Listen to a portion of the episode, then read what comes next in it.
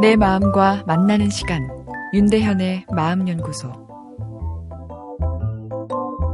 드라마는 대표적인 인기 방송 프로그램입니다. 허준 대장금 같은 드라마는 시청률이 50%를 넘었다니 대단한 현상이죠.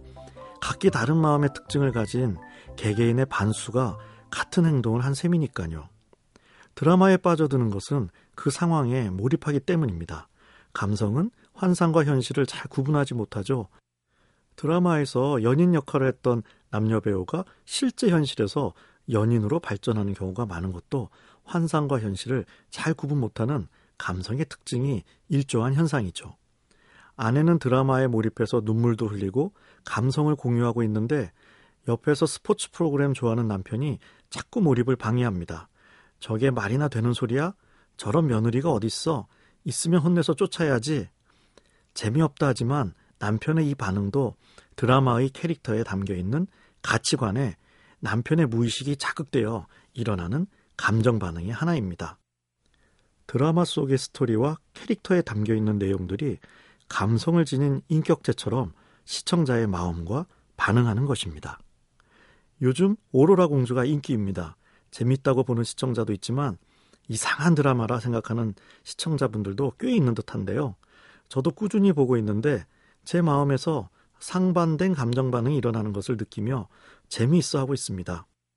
기존 가치 체계를 건드려 일어나는 부정적인 느낌, 즉 저항과 더불어 무언가 후련해지는 카타르시스가 동시에 일어나고 있는 것이죠. 보통은 중요 배우들이 끝까지 극을 이끌어 가야 하는데 갑자기 사라져 버립니다. 해외로 갑자기 이민을 가기도 하고 심지어는 뚜렷한 이유도 없이 세상을 떠납니다.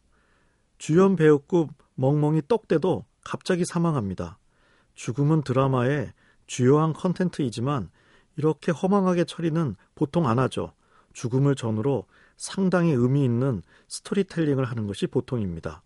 그야말로 드라마틱한 죽음을 그리는 것이죠. 그런데 사실 드라마틱한 죽음이 허구죠. 대부분의 죽음은 갑자기 허망하게 찾아옵니다. 과학 문명이 발달했어도 여전히 아무도 자기가 언제 죽을지 아는 사람은 없죠. 죽음이 허망하고 두렵기에 우리는 일상생활에서 죽음 이야기를 잘 하지 않습니다. 그러나 언제 찾아올지 모르는 죽음만큼 명확한 삶의 현실도 없죠. 아마도 그 솔직함이 제 마음에 역설적인 여유를 주지 않았나 싶습니다. 남녀 사랑도 일반적이지 않죠.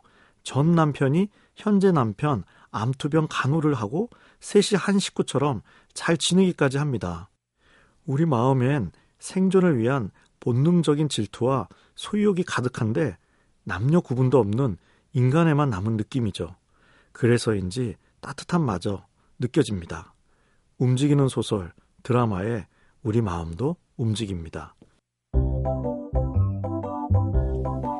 윤대현의 마음연구소. 지금까지 정신건강의학과 전문의 윤대현이었습니다.